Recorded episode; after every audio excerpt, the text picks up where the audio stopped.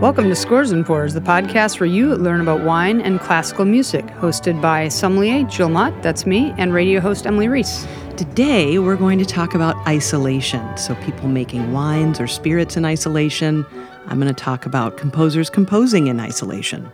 Check out patreon.com slash scores and pours for a full playlist and a wine list, and consider supporting the musicians you hear by buying their music.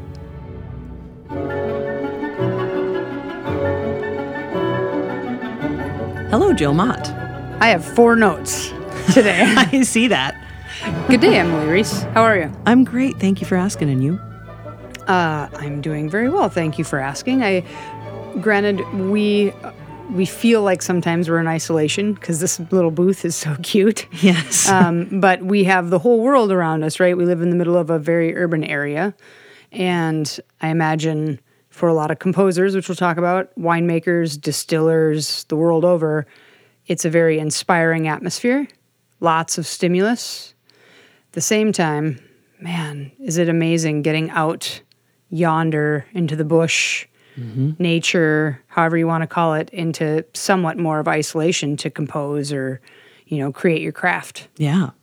Yeah, it's a beautiful thing. So I'll be talking about two composers who did just that. One who did it for a lot longer than the other, but still uh, some really amazing music written in very rustic conditions uh, in more modern times. So it's it's fun to think about them and their relationship and adoration, relationship to and adoration for nature, or of or whatever. You know what I'm saying? They I, yeah really loved being out there, and I think was really inspiring for them. Definitely.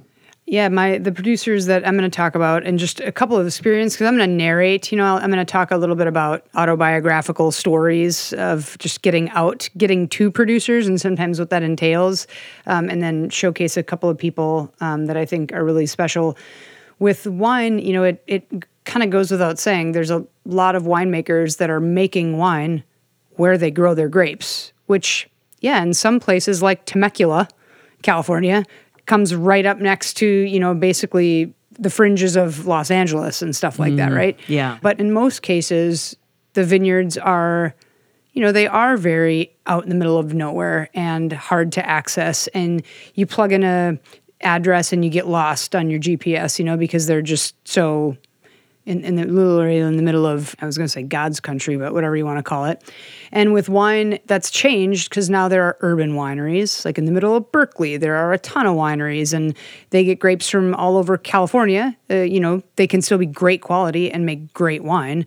Um, but that's yeah. a whole just different setup. And you can, we're not saying you need to have a very rustic winery in the middle of nowhere. Sure. Because you can obviously have, there are ultra modern wineries in the middle of nowhere that are backed by gazillions of dollars, right? So, but on Scores and Pours, as you probably know, if you've listened to this as episode like 700 or whatever, you know, we focus on almost always natural wine and almost always smaller producers um, mm-hmm, of wine. Mm-hmm. So the people that we're going to talk about today are definitely in the middle of nowhere. Nice. Where should we start?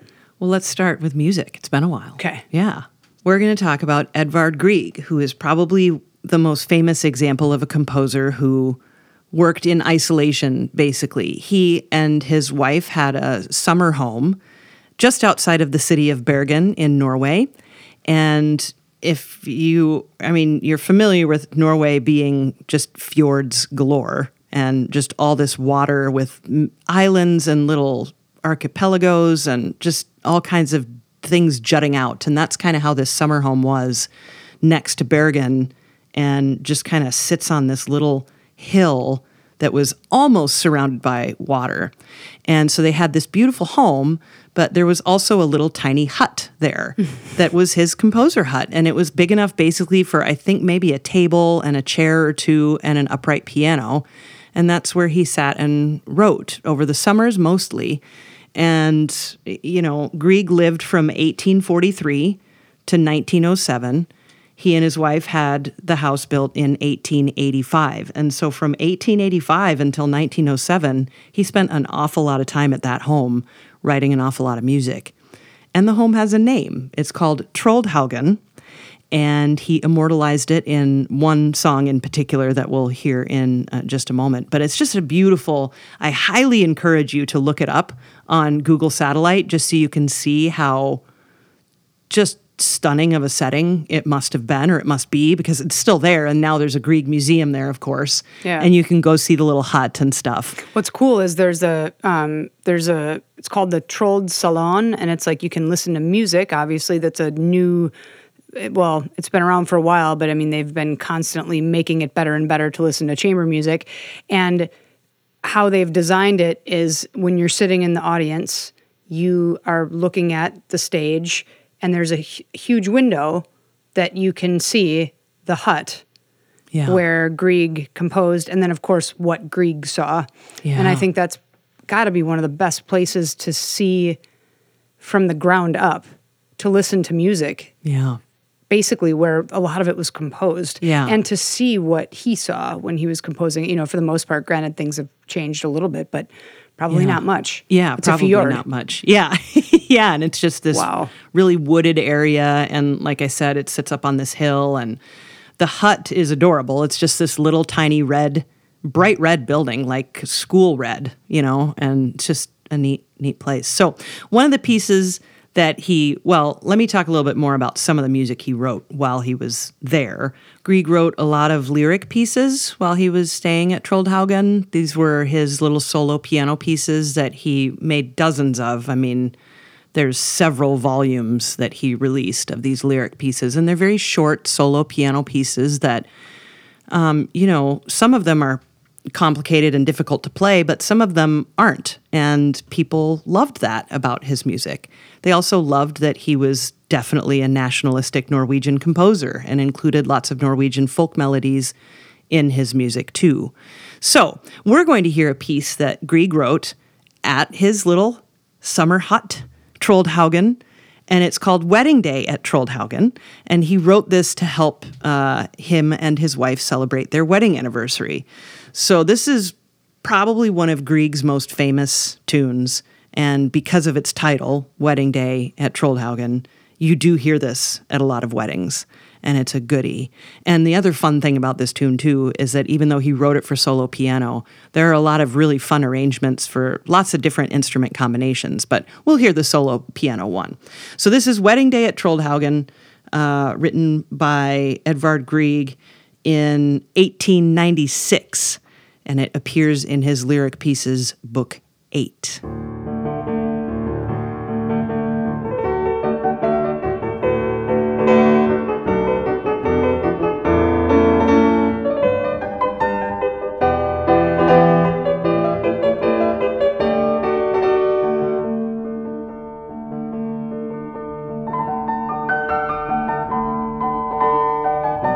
I love you, Madam Grieg. I love us, Madam Grieg. like, mm, okay, come on, man, So cute. so good.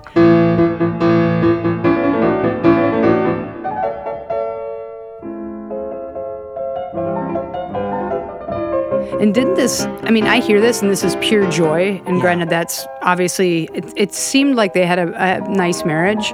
Um, but th- that aside,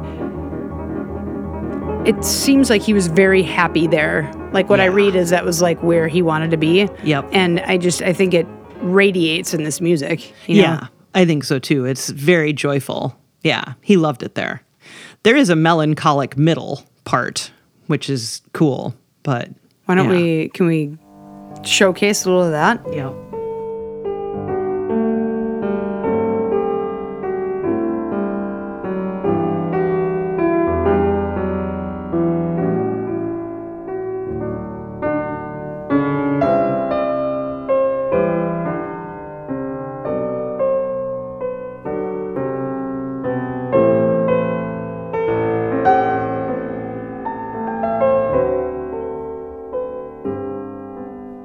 The times you did me wrong.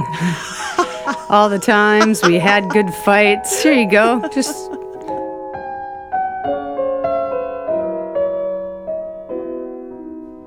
dynamics are really vivid to mm-hmm. a to a relationship, you know. Yeah. Hmm. Yeah, it's beautiful. How does it's it very how touching, does it how does it end? just like it started. Okay.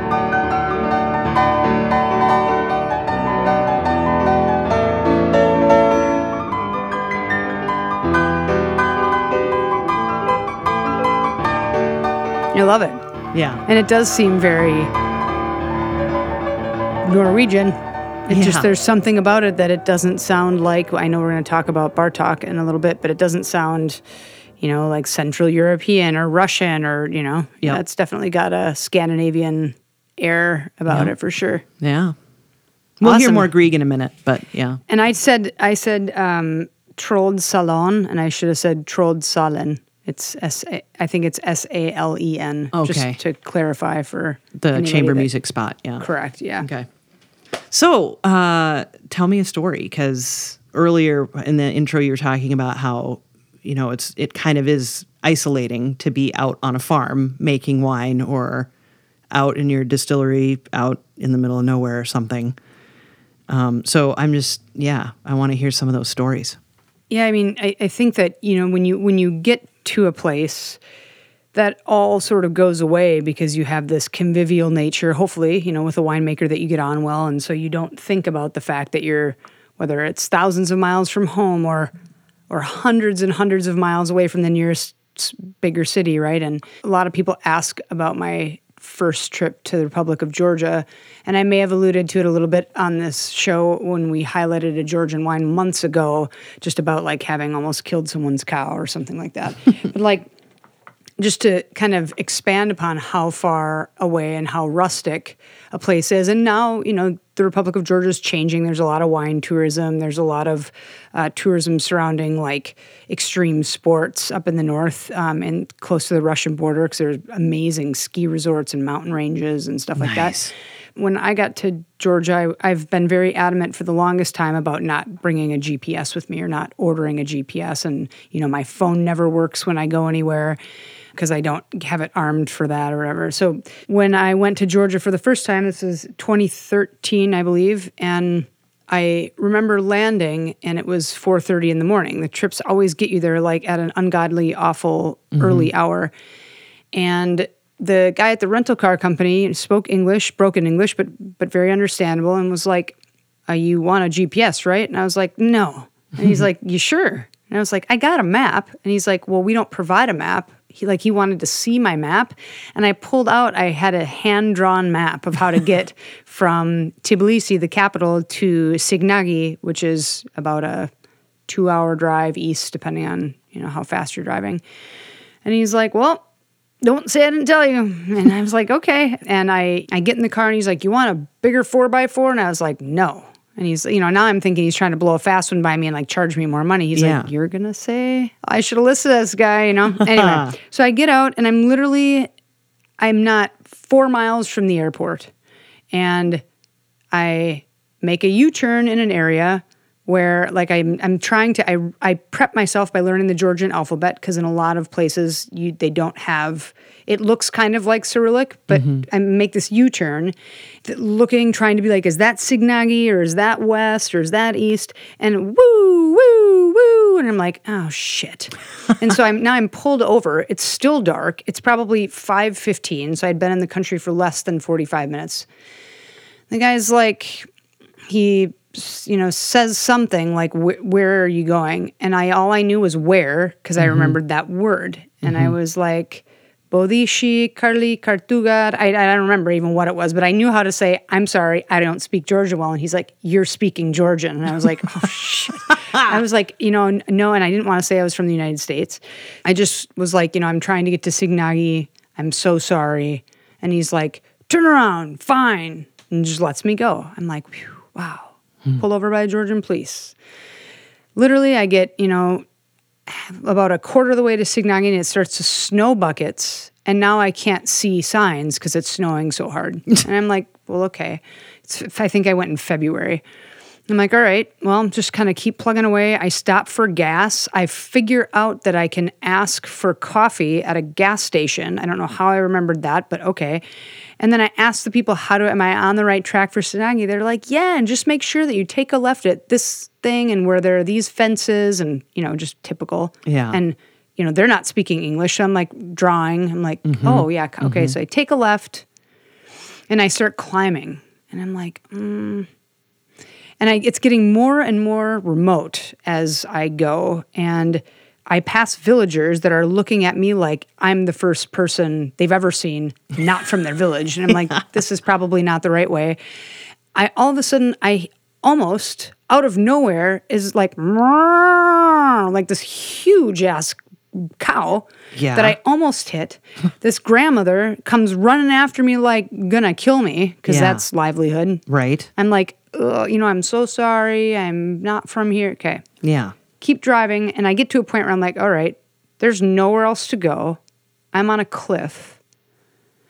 And I'm looking down off the front of my car. And I'm like, well, and I have literally about two feet on either side of me to turn around. And I'm on like a precipice of Yeah. sorts. Yeah. And I'm like, well, how did I get myself into this debacle? I can't see below. I like it's all covered in clouds. I'm that Yeah. high up. Yeah. And I have to like reverse in sludge and Yeah. do like one inch that way. Like in one inch Austin. Powers backing up. Probably. I don't remember that part in the oh show. Oh my God, But yeah. most likely. Yeah. Forward one inch, back two inches. Forward Yeah. one inch, back two inches. All the while, this woman's like, rah, rah. I can Yeah. hear from the bottom of the hill, and I'm like, oh, I gotta pass her again. Yeah. I make it. I make it down the hill. I see the villagers an hour later. They're like, "We knew where you were going, and we Yeah. didn't tell you." and I get to Signagi. It took me like three and a half hours. It should have taken me about two. Yeah. And the first thing I decided to do is get my shoes fixed because Okay. I'm at a cobbler. That's how far away this winery is.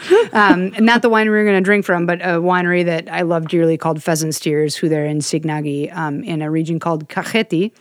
But Georgia's a very isolated place. There's a most of the winemakers are not in the capital, and they're in villages that are like in order to get from point A to point B on the way, you'll find one running functional bathroom in six hours. Imagine going from Minneapolis to Chicago with one functioning bathroom for anybody that's driving. Other than that, you're going to stop at a mom and pop shop, get a little something to eat, hopefully not get food poisoning. And then when you do get it, you're going to run into the outhouse.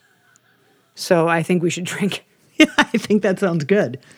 So I brought a friend of mine's wine. His name is Zaza, and he's got a winery called Disabami. And Disabami, he's located in Kartli, which Kartli is south of Tbilisi, and is very close to his winery is very close to the what we know of right now as the birthplace of wine.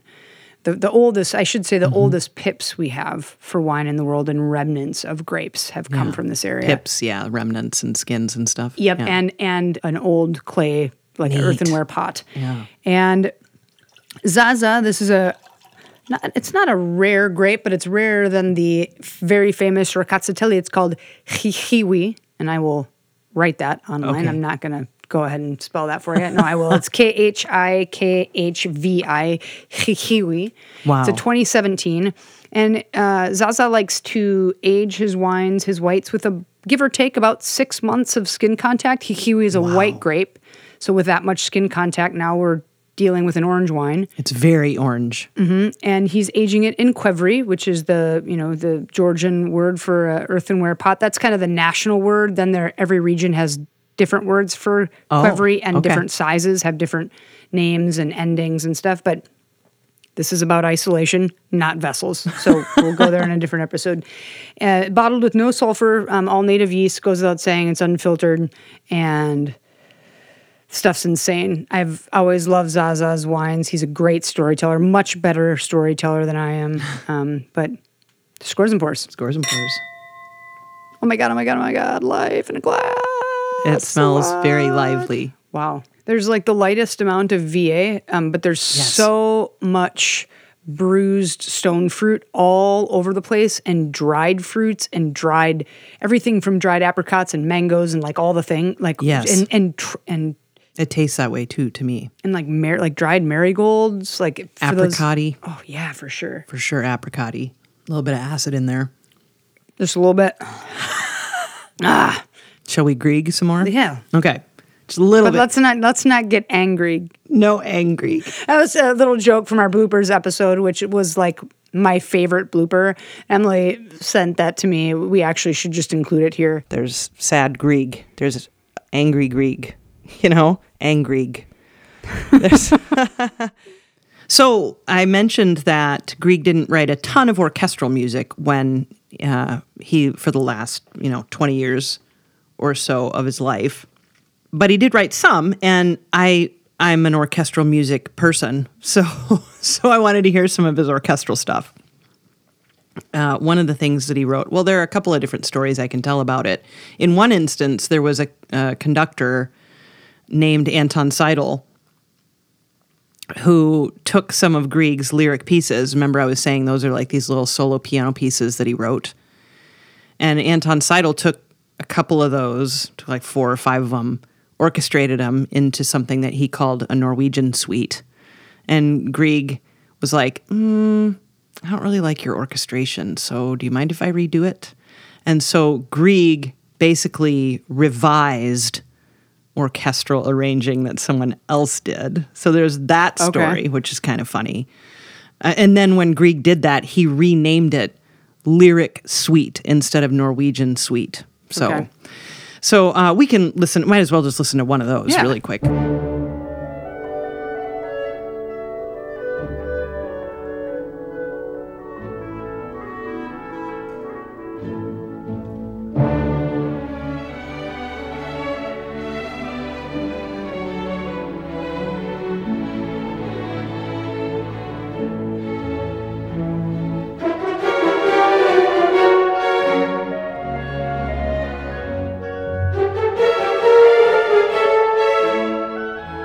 So yeah, this comes from his Opus 54 lyric pieces, and this is called Norwegian March.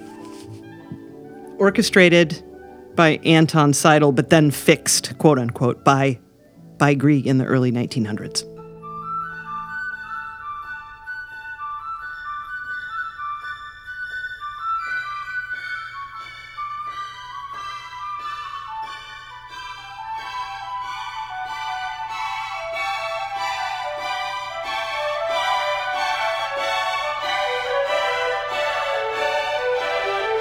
We know what he fixed? Like, can you hear a before and after, or is there not? Okay. Nope, that uh, Norwegian suite doesn't exist anymore. Okay. Yeah. Bummer, right? Yeah. Yeah. I mean, Grieg's music, it always sounds like you could just be walking down a meadow lane, watching Uh-huh. butterflies and Yeah. chasing leprechauns or something. I don't know. I don't mean to mix my country stereotypes, but just beautiful Gnomes, gnomes, trolls, trolls. That's where Trollhaugen got its name, by the way. the troll's house. Trolls, Trolls- Valley. Ah. Yeah. Well, okay. yeah. Oh yeah, So- because house is hus in Norwegian. Yeah. Who am I? What am I saying? Okay. yeah, I can't speak to if. Yeah, I don't know. The Trolls just- Valley is like kind of the where it gets its name. Yeah, because I guess some children called that valley Valley of the Trolls or something, and Oh, okay. so he named it Trollhaugen. So I don't know if that means Troll's House or if it means Troll Valley. Or, It's so it's so like um like rolling and lyric, but also really plush. Like Yeah. there's like without being like uh, busy or loud like Wagner or something. It's like yeah, you can tell, but it's really rich and yeah, yeah. It's so great. so pretty. I love Grieg. Um, and then we'll just hear one more, and then we can move on to Bartok in a moment. But um, uh, one of the purely orchestral pieces that uh, that Grieg wrote while he was up at Trollhaugen is his symphonic dances, and he wrote four of these. They're based off of Norwegian melodies again. He's harvesting. You know, he really was kind of an ethnomusicologist in his own way, harvesting uh, melodies from the folk tradition of Norway and orchestrating them. So we'll listen to the num- the third of these uh, symphonic dances by Grieg. And one thing to just quick mention uh, as Emily's setting up the music, I found a quote in a couple different places where in his small little cabin, you know, he had his desk and the piano and whatever, and it said he wrote it, he left a note every time he left there that said, if anyone breaks in, please leave the scores since they do not have value to anyone other than Edvard Grieg. Period. I love that. Yeah, okay. It's very sweet. Because of So course, that's exactly why I would break into that hut would be to steal all the scores. or just to see them. yeah, know? exactly. change a note. He'd probably know right away. And he was famous by then too. I mean, people would come by and pester him sometimes. And not I don't mean that in a, you know, but they would stop by and just talk to the famous Edvard Grieg and yeah, so I love that he left that note for people. It's adorable. Here's this symphonic dance. This is the third third of 4.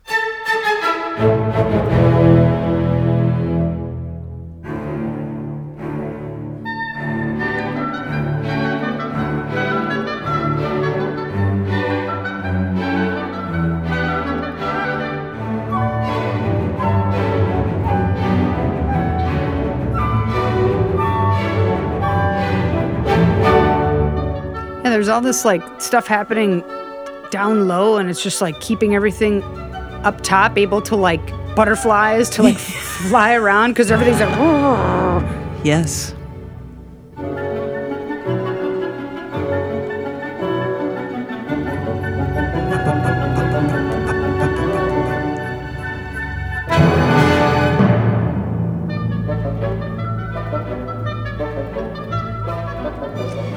Anyway, It's so Edvard good. Grieg. Yeah. so pretty.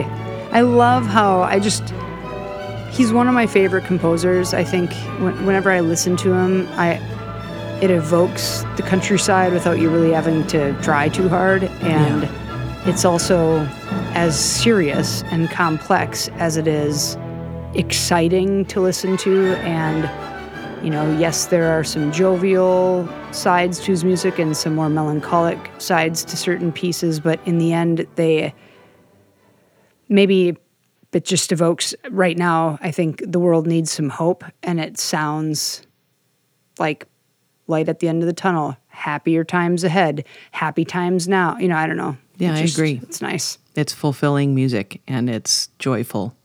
One thing I think about just to flip flop, because with Georgian wine, I feel both things. I feel whenever I taste it, there is an element of like strife and hardship, and I can't get over that. You know, the, the country of Georgia has just seen so many, you know, whether it's occupation from the Mongols, the Russians, the Turks, you name it. Anybody that's been around has wanted the Georgians' land for themselves because it is such a piece of like heaven. I mean, in such a small place, you have the ability to grow like tropical fruits and then continental and gr- fruits. You can grow apples and you can grow kiwi. You can grow kiwis. You know, you can grow coffee and tobacco, but you can also grow olives for olive oil, like And Mediterranean you can go skiing.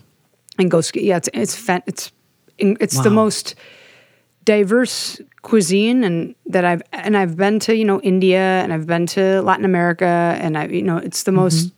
Absurd the di- the diversity. But um, when I taste this, isn't it incredible how?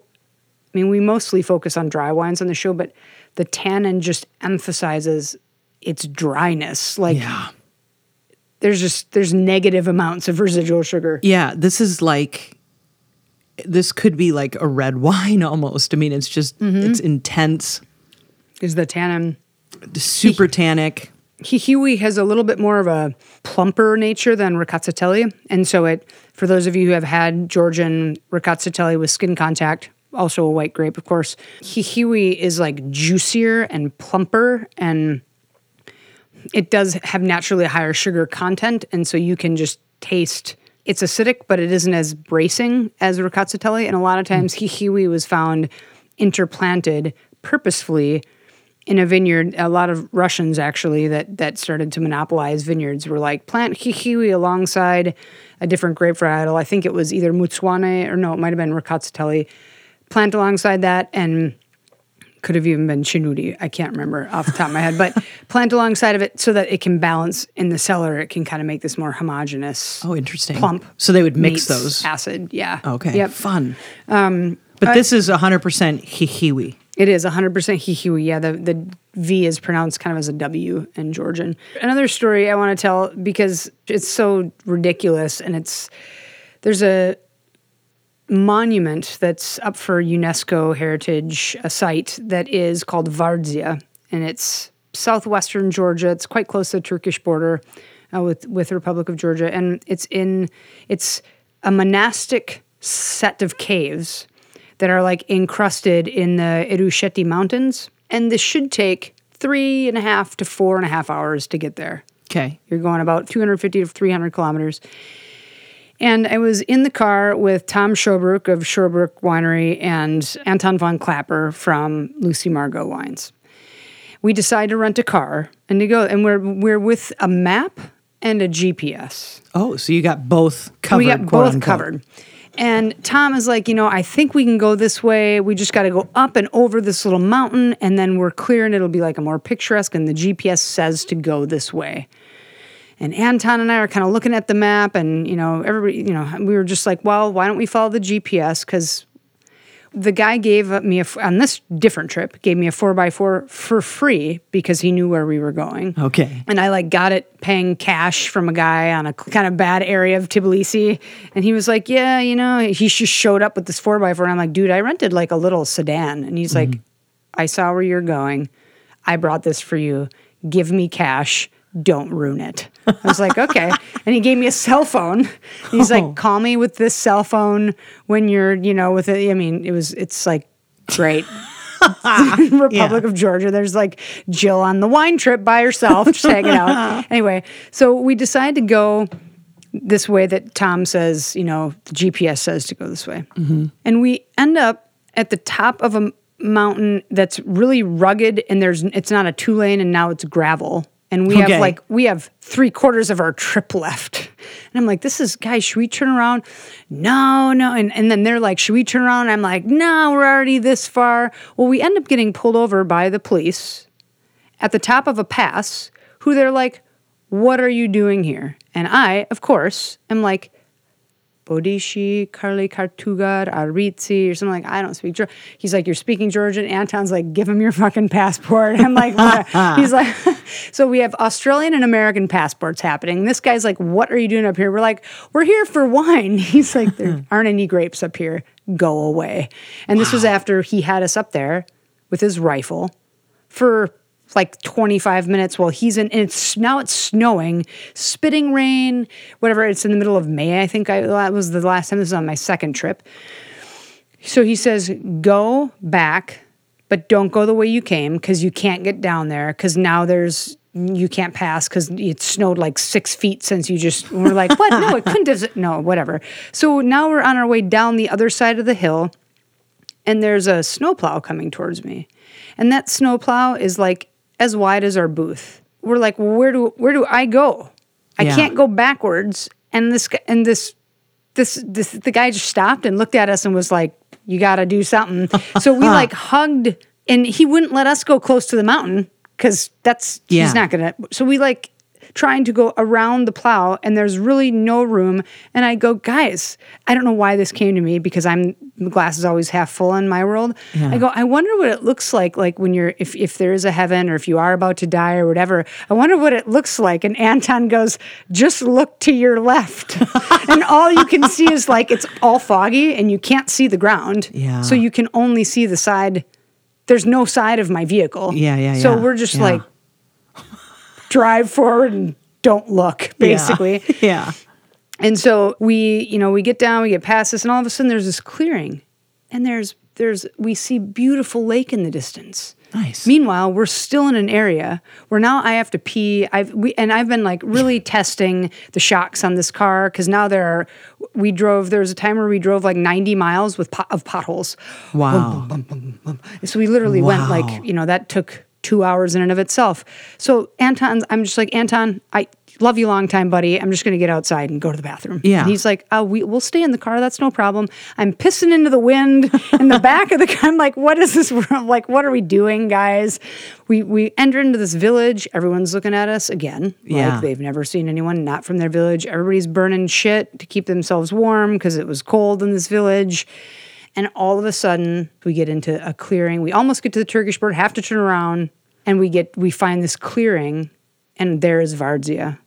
The We were- vineyard? Vardzia, no, the the monastic caves. Oh, oh, oh, And we yeah. were like, wow, this is so incredible. And here there are all these old terraces that are ancient vineyards that are now, you know, grown over, but you can see where that was happening. And now they're being rehabilitated by a lot of people that are wanting to like re-enliven where old Georgian viticulture took place.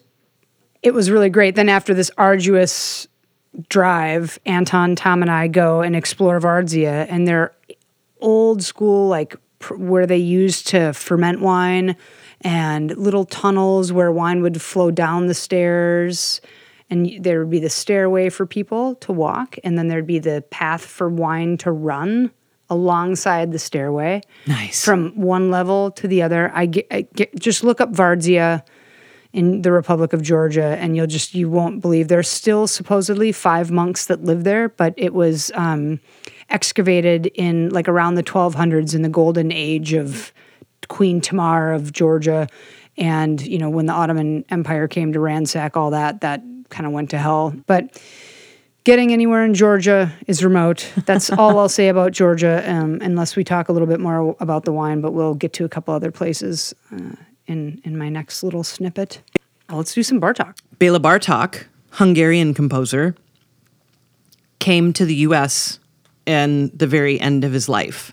And that honestly didn't go very well. A lot of people here, when he came here, didn't know who he was.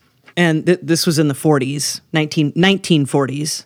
And so he he just had trouble making any money. And he got help by uh, some people who commissioned music from him who knew of him. And so to help him financially, they're like, here, write us this piece. We'll give you this many thousand dollars and helped him to kind of eke through the last few years of his life. Bartok also was very ill the last few years of his life. He had leukemia. And his doctors prescribed to him to leave New York City where he was and go upstate and stay where the air is clean and the water runs clean and you know. So he goes up to the adirondack mountains and he goes to saranac lake. And the first two years he went up there was 1943 and 1944 and he stayed at a cottage owned by a woman named margaret sageman.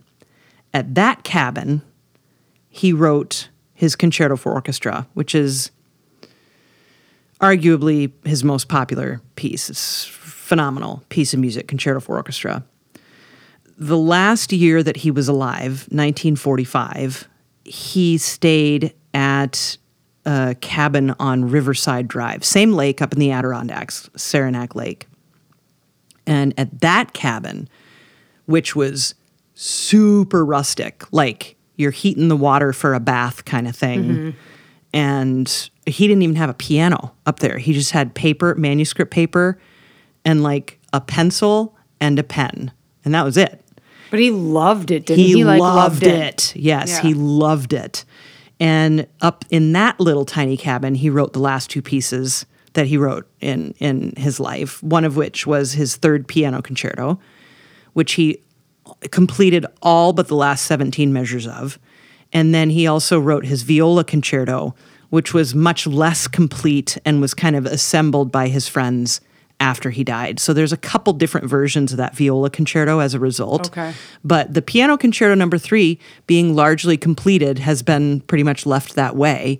And his friend Tibor Serly completed those last 17 bars for Bartok, and, and that's how we have the third piano concerto. So let's hear some.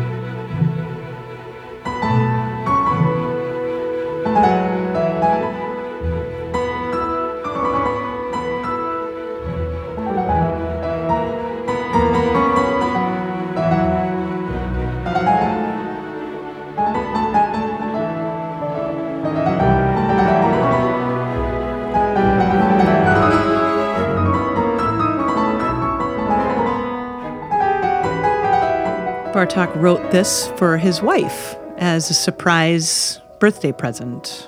Just happy birthday, here's a piano concerto, because his wife, Ditta, was a famous concert pianist. After Bartok died, she didn't play very much. Uh, she didn't play at all for a while. She didn't tour at all or play publicly at all, but she did eventually. But in any event, this was for her, which is very sweet. Does it is it cool to you how it? I mean, you listen to this and it doesn't sound. It has a lot of inflection that's Central European. You know, there you can tell that it's not. We'll say Norwegian just because we just Yeah. listened to it, to Greek. But is there something especially about that opening that is this bucolic or this Yeah. idyllic sort of?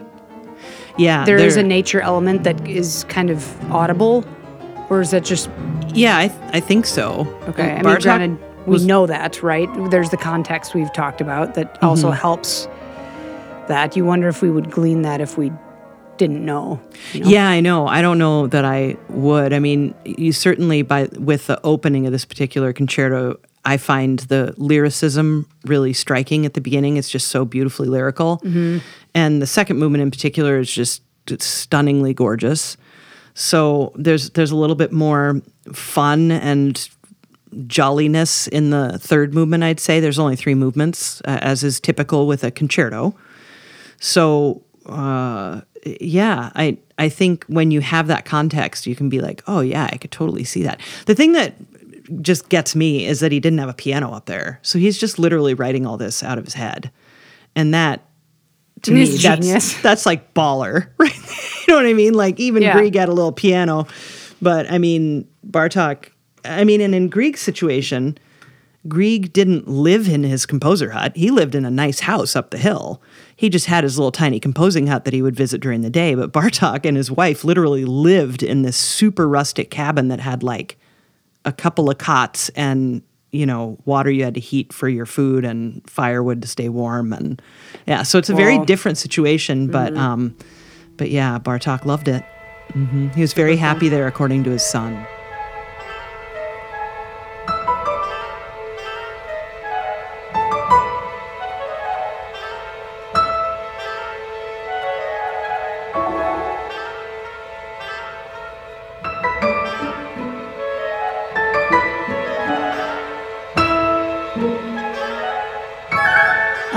wanted to just very briefly talk about because it's so fresh in my mind. Um, some friends of mine, uh, Nate and Tracy, so they're owners of Keepsake Cidery down in Dundas, Minnesota, which is like about an hour or, or a little less um, south of, of Minneapolis. And I mentioned them because I wasn't planning on it. You know, I was just going to kind of focus on a couple Georgian stories, maybe a Spanish story. But as I was driving down there yesterday, I realized how important it is for people to have access to these places, right? Whether it's, you know, being able to get to Troldhaugen, right? Yeah. Troldhaugen to be able to visit Grieg's house and hut and, you know, hopefully listen to some music, but to see it and yeah, stop by the gift shop, buy something. but, you know, at least to give you more context for what writing that music is like in that space, right? And mm-hmm.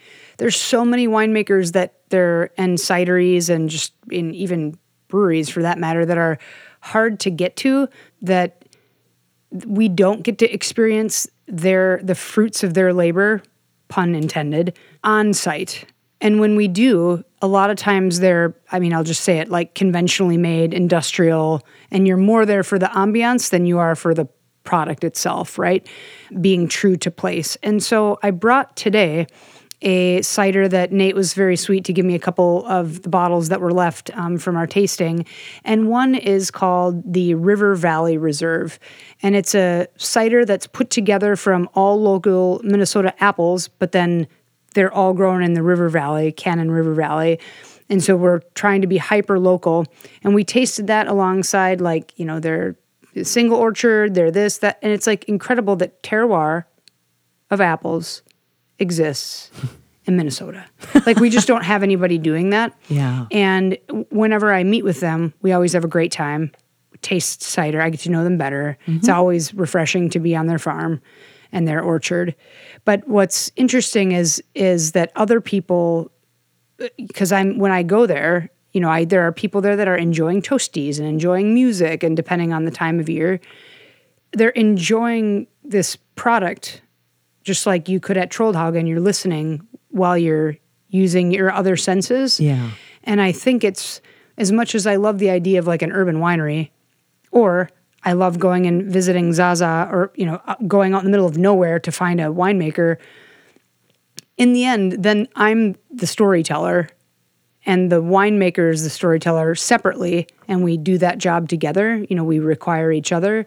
Whereas somewhere like Keepsake, it's still you you got to work to get there, but you're able to enjoy something on site to to realize where it comes from, and you can. You know, I mean, you can walk right down and walk right into the orchard and eat apples off the tree and and it's all all organic farming. Um, they do all native yeast to ferment their cider. They're the only ones doing you know no sulfur added to their ciders. Most of the carbonation is is not forced carb. That's natural carbonation unless there's something on tap. So yeah, it's just awesome. Let's taste it. Let's do it. So granted, we're at the we're at the end of the bottle, right? So there's some sediment um, in here, which I love, but I get sick of you know I taste so much wine that I love tasting wine, but when I, I there are times where I'm like, man, I really don't want that style. Or I don't want rosé or I want, want something higher in alcohol. Nate and Tracy, thank you because I'm never sick of drinking your cider. like it always tastes so good. So cheers to keepsake. Keepsake. Apple juice that is hard. That's all I need. I know, and it had a little more effervescence yesterday. But what I love is, and you know, most of the friends that know me and the world of wine and sparkling wine know that I think if you can't drink a sparkling wine still, the base product is not good. You know, you want to yep. be able to the bubbles should be the just the icing on the cake, if you will. And so I love that when they're ciders, yes, of course the bubbles in it make that lively and but you can drink them just as is. What do you think? I think it's delicious. Just tannic enough, just mm. acidic enough. Yeah. And this is from 20 uh, this is from 2019's apples. Okay. So they usually let things rest for a good year to, to two years, depending on when Nate thinks it's ready to be released. And okay. they always let everybody, um, in, including of course Tracy, his his partner um, in in both life and in the cidery, to decide. And and their employees, they all taste and they're like, what do we think? You know, do we this or that? Is it ready yet or not? I wonder if you were a winemaker like a friend of mine, Chris Brockway who makes Broc Cellars out mm-hmm. of Berkeley. There are people even here in Stillwater, Minnesota. They have a winery in the middle of Stillwater, but the grapes are miles away, if not hundreds of miles. If not, they're getting California grapes, right? Like how, mm-hmm. when you're tied to land, like how much closer is that product to resembling its true, you know, field nature when mm-hmm. it's, we'll say, harvested like on site or almost on site as opposed as opposed to being you know needed to be moved 50 100 150 200 miles plus. I don't know. What do you think? Yeah i don't know. I mean i think it's maybe perhaps more meaningful to if i if i personally were a winemaker i would want to be out in the field. I wouldn't want personally to have an urban winery. I don't know. That's just me though. But then you wonder like what if you are great at making wine and selling wine, mm-hmm. but you're not really you aren't a viticulturist. You didn't you didn't study obviously in that or, case, yeah. You know, or yeah. or like people that they you know, they might have a small vineyard, they mm-hmm. might have a winery, but then they have to buy grapes to supplement to like flesh out things because right, yeah. they can't afford or they don't have enough space for um, mm-hmm. um, that's a maybe a whole other conversation for a different episode. But mm-hmm. do we have time for one more Bartok? Sure. I will just say that you can visit that Riverside Drive cabin where Bartok lived for that one summer. And it's been, I think, kind of saved. I think it was on the verge of collapse and such, but it's been, I believe, saved and renovated to a certain extent. And you can go visit the Bartok cabin, as it's called now, on Riverside Drive on Saranac Lake in the Adirondack Mountains in New York. How cool is that? By appointment only. Exactly. By appointment only. Check in first. Especially now.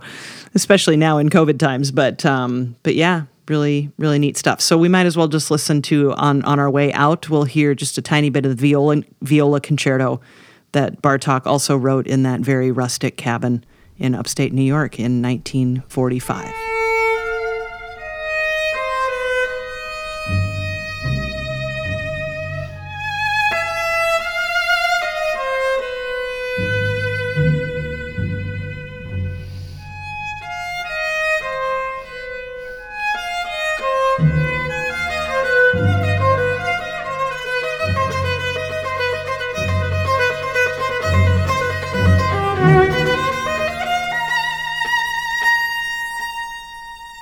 Thing I wanted to mention about you know winemakers and vineyards they're working with if they are the ones farming them themselves mm-hmm. is that you know when when I go to visit uh, like last summer I went and visited this this producer called Bodegas Pigar and they're in Utiel Requena far eastern Spain. We're in Paella country, Valencia.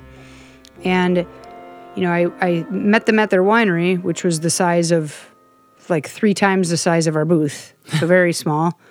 But then they had, they were like, well, let's go to a vineyard. Half hour drive. Let's go to another vineyard. 10 minute drive. Let's go to another vineyard. 25 minute drive. So, like, when and they're up and down and through the mountains and around the bend and across a little river and then there's a little vineyard and so when you're getting into a lot of these really cool really small natural winemakers i mean their vineyards are like zaza's got just over a hectare he's got a hectare you know and that may have changed since i visited him he's got a little more than that now but even if he's got five Yeah. five hectares very you know tiny. that's like so small so and they're in, in when they are really in the middle of nowhere it you know who who found that for them. Did they always know about it? Sometimes it's like it's been in their family for generations and other times they have a neighbor who's like listen man i'm 90 years old and i can't farm this anymore. Can you farm it for me? And then i'll i'll give it to you. I'll give you all the fruit. Just give me a, you know a case of wine from it. And it's awesome that story of what happens in isolation things that a lot of us don't know is happening for these growers that are making just awesome, very of a place wine that's very humble and yet, um, yeah, just so terroir driven. It's like almost puts the word terroir as hoity toity as we know it to shame.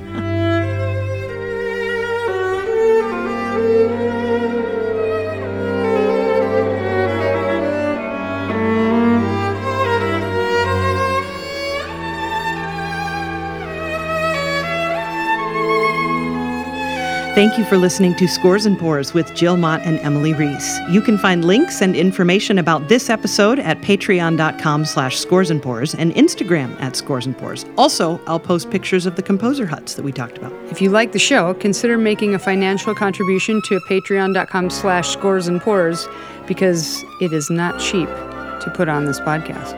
Edited by Emily Reese and Jill Mott. Our producer is Sam Keenan. Scores and Pours is a production of June Media Inc.